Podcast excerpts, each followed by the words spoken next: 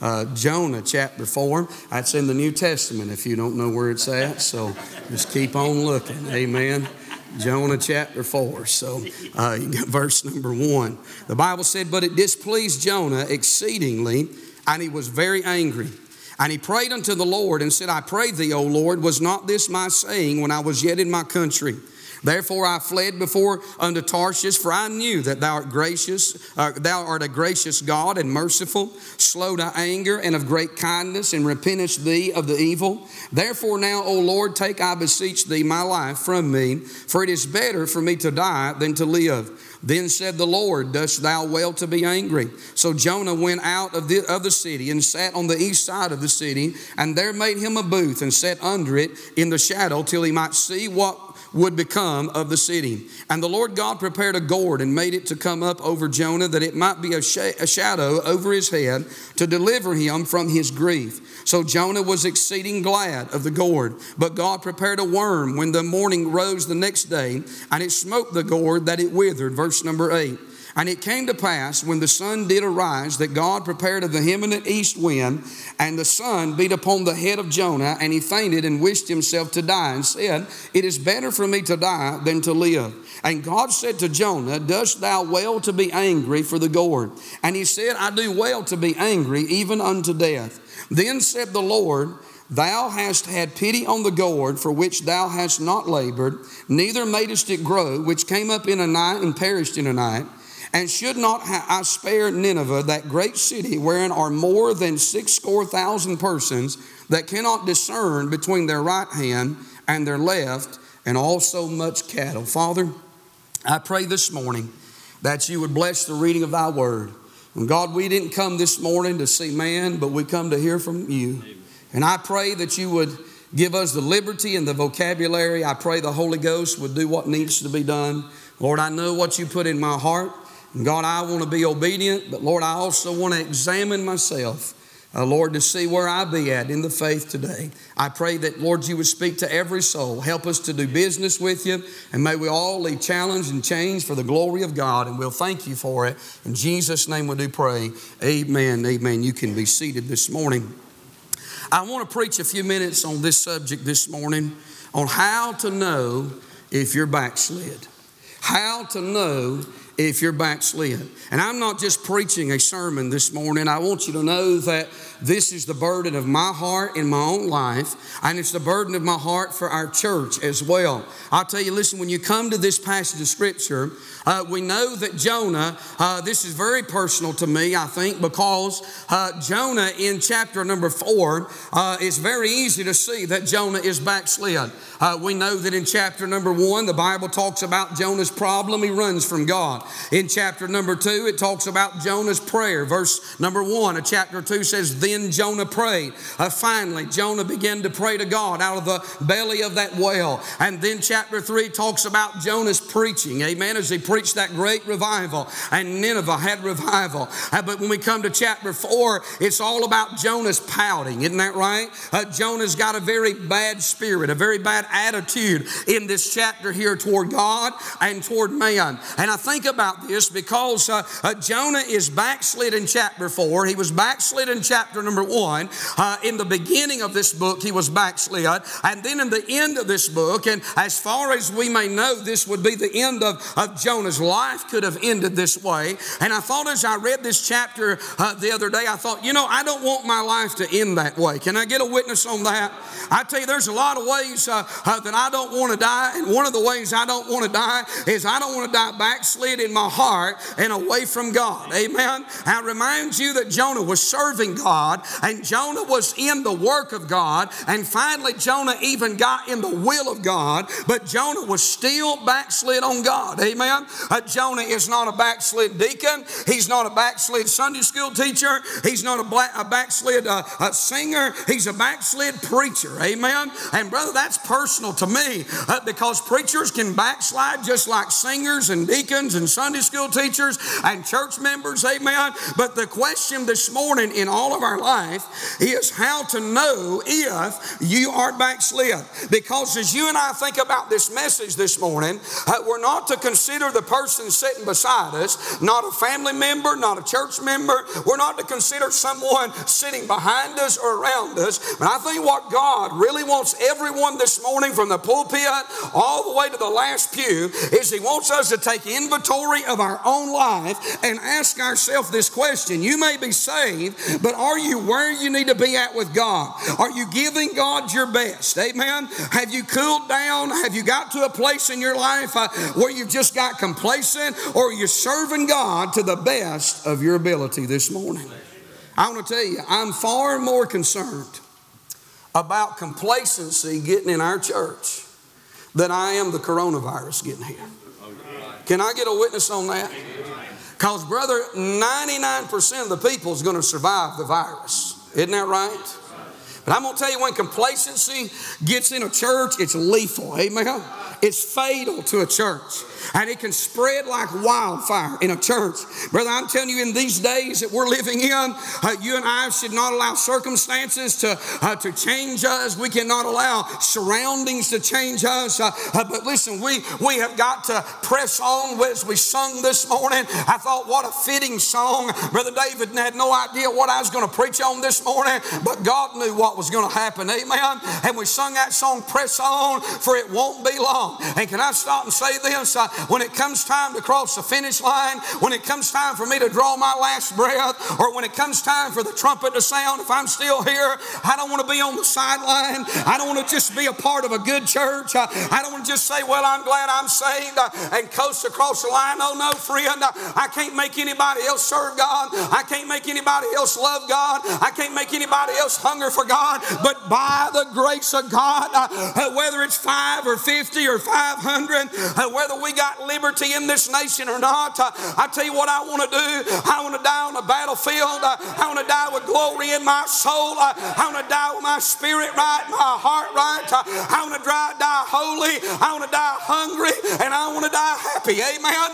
I'm telling you, I don't want to just get by in this Christian life, but I want to live in Canaan every day of my life. Hallelujah. Isn't that right? I'm telling you, listen, how to know if you're backsliding I got a lot of things I'll say in this sermon, but can I just tell you the number one way, just one point this morning on how to know if you're backslid?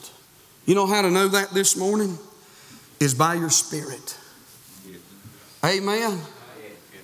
I'm telling you this morning, take a good examination of your spirit.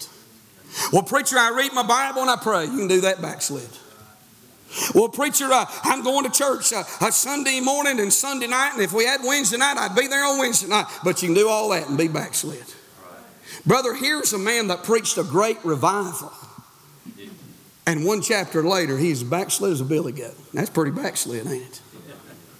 I mean, this morning, you can sit in church and hear preaching and I'm telling you, listen, your spirit not be right. I'm going to tell you, when you think about it this morning, what really identifies, think about this, but the fruit of the Spirit, if uh, Galatians 5 and verse number 22, but the fruit of the Spirit is what? It's love. There's nine things there. It's love, joy, peace, long sufferingness, gentleness, goodness, faith, meekness, temperance. Against such there is no law. And they that are Christ have crucified the flesh with the affections and lusts. He said, if we live in the Spirit, let us also walk in the Spirit. Let let us not be desirous of vain glory. Somebody say amen right there. Envying one another, provoking one another. He said in verse number 16, But this I say unto you, walk in the Spirit, and you shall not fulfill the lust of the flesh. For the flesh lusts against the Spirit, and the Spirit against the flesh, and these are contrary one to the other, so that you cannot do the things that you would. But if you be led of the Spirit, you're not under the law. I'm just simply saying we've got a command from the Word of God that if we walk in the Spirit, and if we live in the Spirit, we can be filled with the Holy Spirit. Amen. We don't have to live our life defeated. We don't have to live our life discouraged. Uh, we don't have to live in despondency. You and I ought to have victory in these last days uh, if we're living and walking in the Holy Spirit. Amen. I want you to notice some things about Jonah this morning. In verse number, in chapter 4, I want you to notice some things. I want you to see in the first three verses. I want you to look at Jonah's attitude. Amen. I heard a preacher say years ago, he was a missionary. He said, Your attitude determines altitude. Isn't that right? And when we look at this, uh, notice verse number one. But the Bible said, But it displeased Jonah exceedingly, and he was very angry. Jonah is full of anger. You know, the Bible said in the book of James that the wrath of man worketh not the righteousness of God. Amen. I'm telling you, listen, the Bible does say to be angry and sin not. When does it become a sin? It becomes a sin whenever that anger becomes displayed in our life. And Jonah is displeased. Jonah is angry. I notice his displeasure here. And the question that comes to my mind is this Jonah, what are you so upset about? Well, Jonah's upset about revival. Amen. People got right with God. And Jonah uh, gets upset about that. Jonah is upset about repentance. A whole nation repents and gets right with God. Jonah's upset about redemption. God forgave Nineveh and God gave them redemption. Can I tell you something? A church can be in the midst of revival, God can be working and God can be moving, and you can still be backslid. You know that? It's all about your spirit.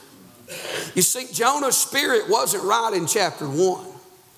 That's why it wasn't right in chapter 4. You saw that preacher he repented and he prayed in chapter 2 uh, from the belly of that well. He sure did. But Jonah's got the same problem in chapter 4 he had in chapter 1. You know what that is? Jonah got his eyes off the Lord and he got his eyes on people. Y'all still with me this morning, don't you? We're not in a Methodist church now. Y'all say amen. If you believe what I'm preaching, say amen. Nod your head, smile a little bit, or I'm going to think you're backslid. Amen. It's just that simple. I'm telling you this morning, you well, we didn't have no special singing, preacher. I'm not in the mood for preaching. Well, God didn't lead me to do that. I, listen, you can, get in, you can get some help from preaching this morning, can't you?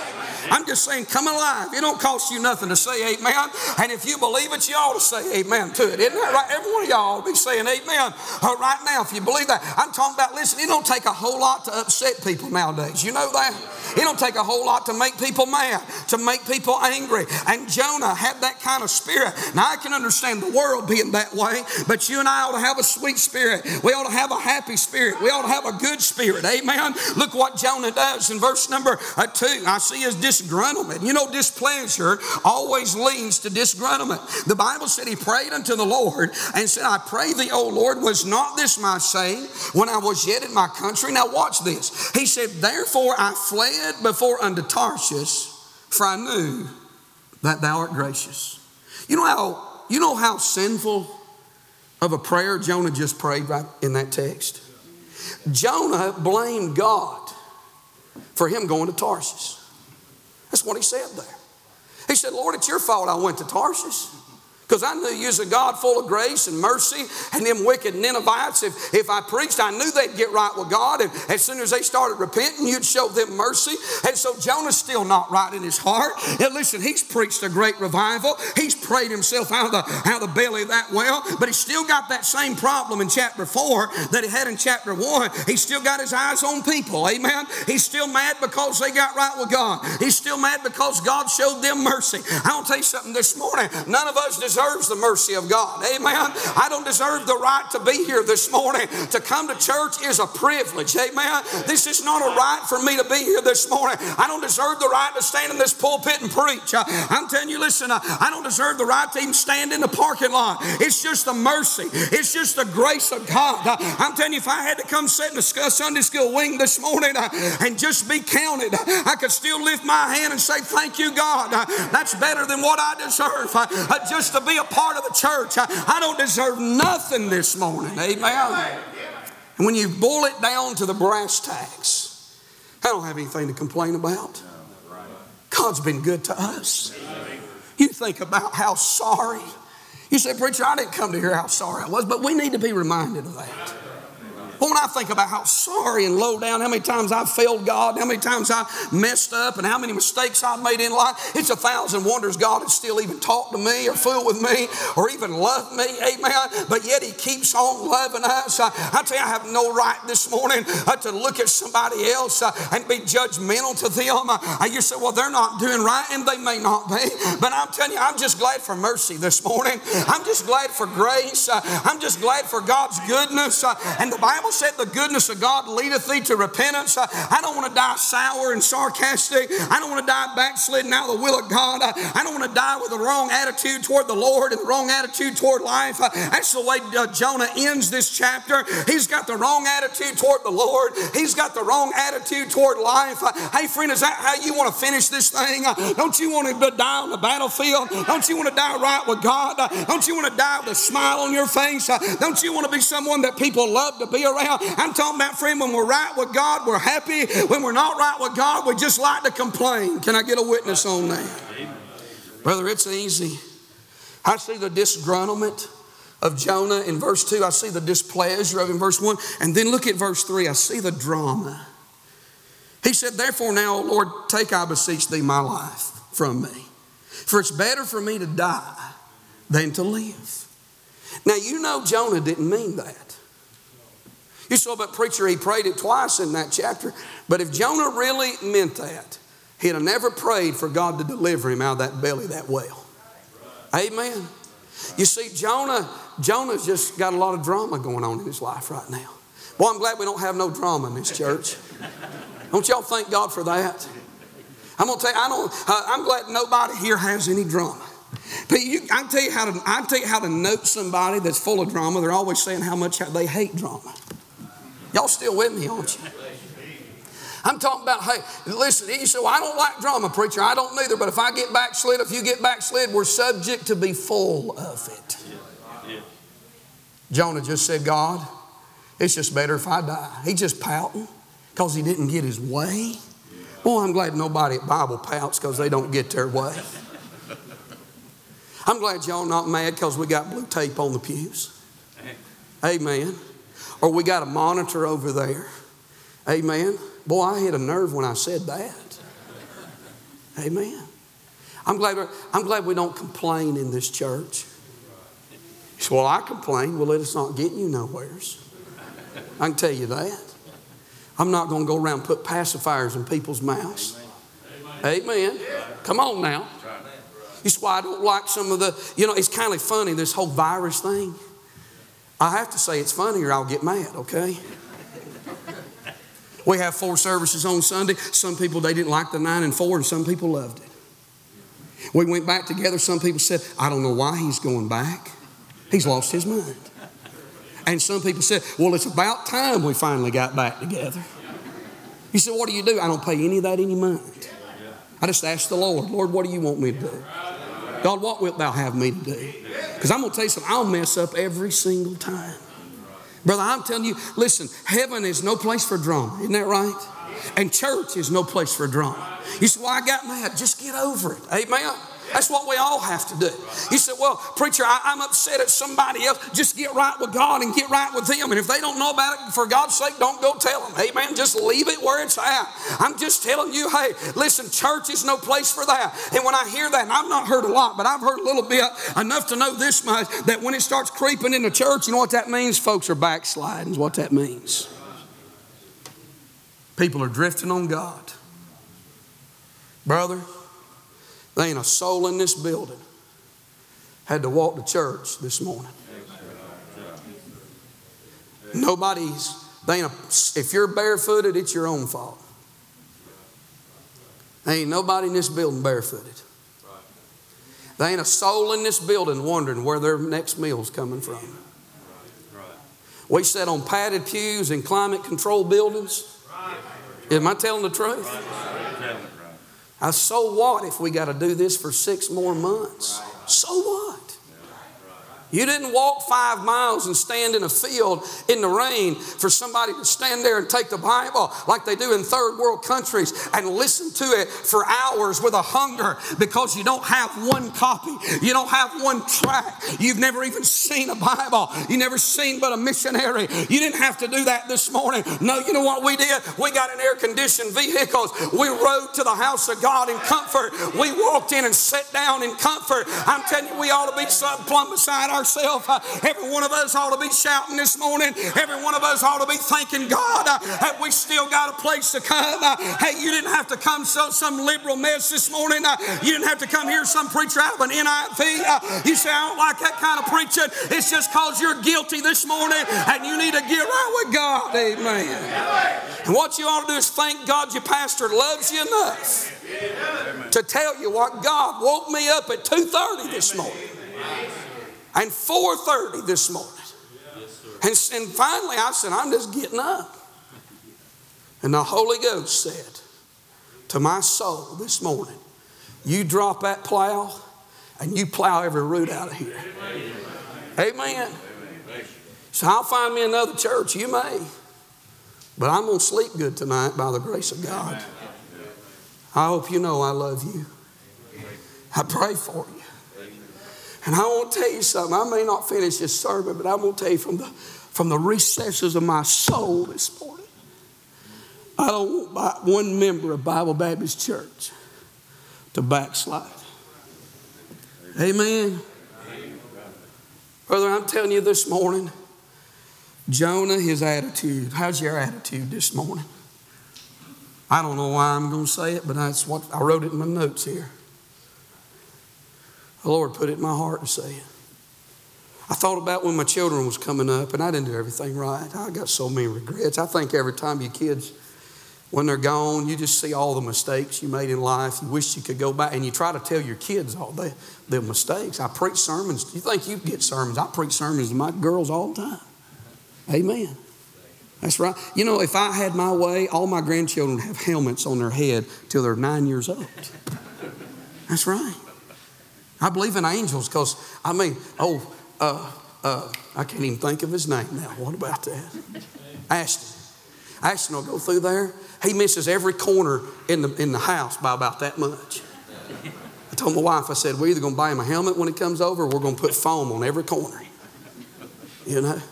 Must be some angel pushing that head around, you know. And they all do it, don't they? But you know, when you look back through your life, you see the mistakes you made. You wish your kids didn't go that route, you know. And, um, but I tell you one thing I don't have no regrets about. Me and my wife, when our children was about two and three years old, we made a, we made a pact, we made a covenant that we'd never sit in the house and talk about church people and let our children hear that. Brother, I'm telling you, I don't have no regrets about that. Amen. We never sit around and analyze. I don't do, we don't do it to this day. I don't sit around and analyze church members.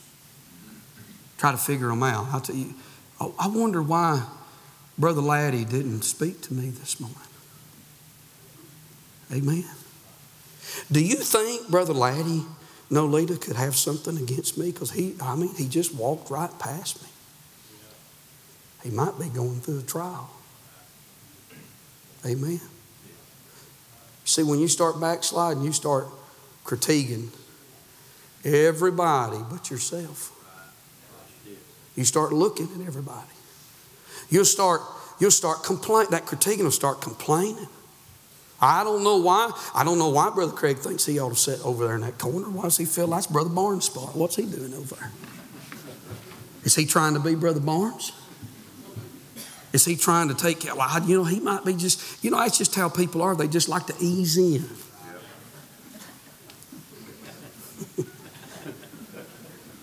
well, I don't know why Brother Gravely thinks he just, he ought to do this or that. I'm telling you, friend, it ain't going to hurt me. It ain't going to hurt him, but it sure is going to hurt you if you don't get that critical spirit out of you. Amen. Now, I know enough to know this. God wouldn't have told me to preach it if they wasn't somebody needed it. Amen. You say, well, Brother Grather, what I need to do? Do inventory in your life. Don't sit around and talk about people. You know, the Bible said in Proverbs 13 and verse number 3 He that keepeth his mouth keepeth his life, and he that openeth wide his lips shall have destruction. Bible said in 1 Thessalonians 4 and verse 11 And that you study to be quiet, to do your own business, to work with your own hands as we commanded you. That means mind your own business, doesn't it? I you know, I wrote above uh, uh, Proverbs 13 3. This is my little comment besides Proverbs 13 here is shut your big mouth. That's what I put down there. So that when I read that verse, it reminds me just shut your big mouth. Amen. Well, how much better would things be if we could just shut this trap? The Bible said the tongue can no man tame. It's a, it's an, it's a, it's a, an unruly evil full of deadly poison. I'm talking about when you backslide, you start rattling off stuff, you start saying things, you start, your attitude goes, and then your actions. Amen. Notice Jonah's actions. Then, then said the Lord, Does, Dost thou well to be angry? In verse 4. So Jonah went out of the city and sat on the east side of the city. And notice what he did. He made him a booth. What about that? Miss Cape, you know what I thought? I've seen people make a booth in church. You know what, I, you know what that is? That's one of these right here. Well, bless God, I'll tell you what. I'm just going to sit over here. I'm not getting involved. I'm not going to say amen. I'm just going to sit over here on my blessed assurance and see how long it takes for preacher to know I'm upset. I'm going to go ahead and fill you in. It don't take me three seconds to know you're upset. But it may take a lifetime before I ever acknowledge it, friend. Amen? You know why? Because if you don't get right with God, we're just going to keep on keeping on doing what we're doing. I'm just saying, you say, Preacher, why you preach this? I don't even know everything, amen. I'm just preaching it because the Holy Ghost said, Preach it, amen. And I got a whole lot more preaching me, amen. I got a whole lot more time. So just hang in there a little bit longer. I'm talking about, friend, I don't want to backslide, but it affects your attitude, it affects your actions. And let me just say this while I'm on the subject be careful who you hang around, amen. The Bible said evil communication corrupts good manners, amen. You watch this crowd, amen, and wants to talk about the preacher, talk about the preacher's wife. I ain't heard anything. Hope there isn't anything, but if it is, I'm gonna run right over it. Amen. I don't. you watch that crowd that wants to talk about the church. Amen. They want to talk about members in the church, uh, and the church has been good to them, and the church has loved them, and the church has helped them. But they go somewhere else and they want to talk about everything going on. Don't give your ear to be a trash can for them to spew that mess and that garbage into it. Amen. I'm just talking about, friend, uh, uh, distance yourself from that crowd. In fact, turn with me to Romans. There is a passage of scripture I think every church member ought to memorize. It's Romans chapter 16. If you don't know this verse, you ought to pin it down and you ought to live by it. It's Romans chapter 16. Now, I didn't say this, this is what the Bible says here. It's verse number 17. Paul said to the, to the Romans here, he said, look at verse 17. Now I beseech you, brethren, Mark them which cause divisions and offenses, contrary to the doctrine which we have learned. And notice what the Bible says avoid them. For they that are such serve not our Lord Jesus Christ, but their own belly. That means they're out for themselves. And notice the next phrase and by good words and fair speeches deceive the hearts of the simple. Now, I'm going to tell you, somebody may have a personality, they may have a charisma about them. I mean, it runs here to the interstate. And you may say, but I just love being around them. I just like being around them. Yeah, but I'm going to tell you, when they run down your church, when they run down your pastor, when they run down everything going in the, uh, on the house of God, you know what the Bible says it's time to do two things mark them and get away from them. Amen? Because it's poison. If you listen to something long enough and loud enough, guess what? It'll rub off on you and you'll start believing it's true. Amen? They're fair speeches. I, am going to tell you what I believe. When somebody, talk, and I remember as a young, uh, a young man, preachers preaching this, uh, when somebody went against the church, uh, when somebody went against a man of God, uh, uh, you mark them off, is what you do. You pray for them. You treat them like they got double leprosy. You say, Well, I thought you're supposed to be a Christian and reach out to them. Not that crowd, you're not.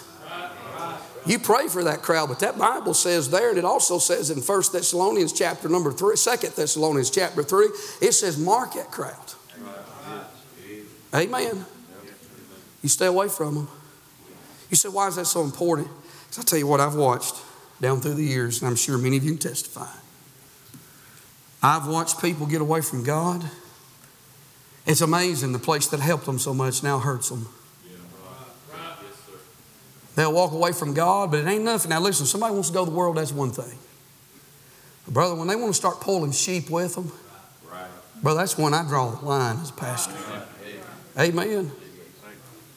And when they start wanting to pull people, I've watched people down through. You know what they do? They always go for the weak every time. Amen.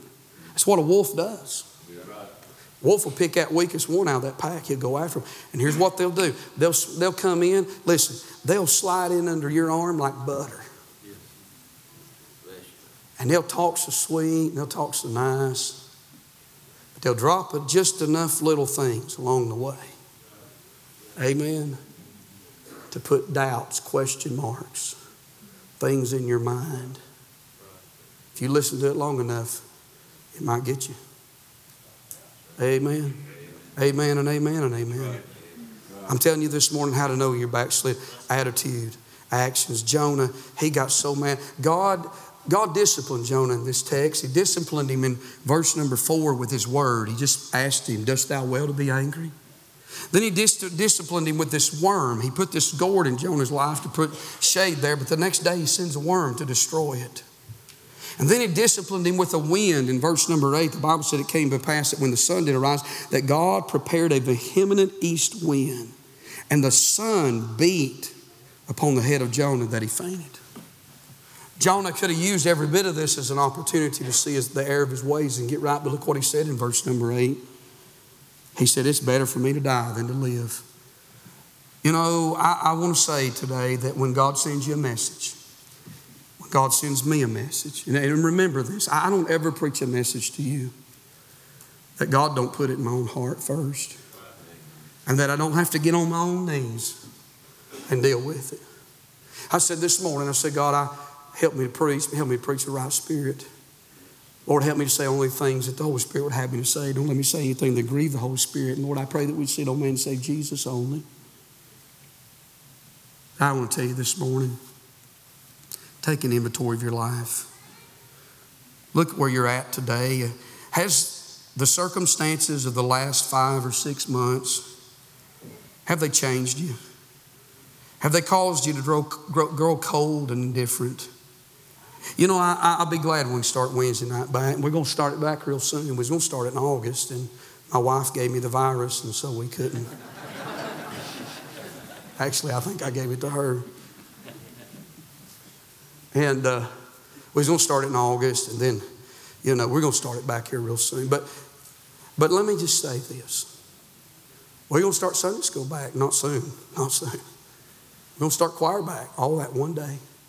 This virus will pass. It will pass. But I want to tell you something. You let complacency get in your heart, you backslide on God, it can stay there your lifetime. You stay there a long time, friend. Some of you sitting here this morning, you used to be a blessing in this church, and you still are, but you used to be more on fire for God than you are right now. And can I tell you, I'm just telling you this as you pastor because I love you. We need you to pull up. Am I telling the truth? We need everybody to pull up closer to God. They might be somebody sitting here thinking about getting out of church because they've got so used to missing Wednesday nights and so used to missing Sunday school and, and, and the choir. And I, I tell you, I, I, hate all that, don't you? That we're not able to do. And, and, but we got we got to use our brain, don't we?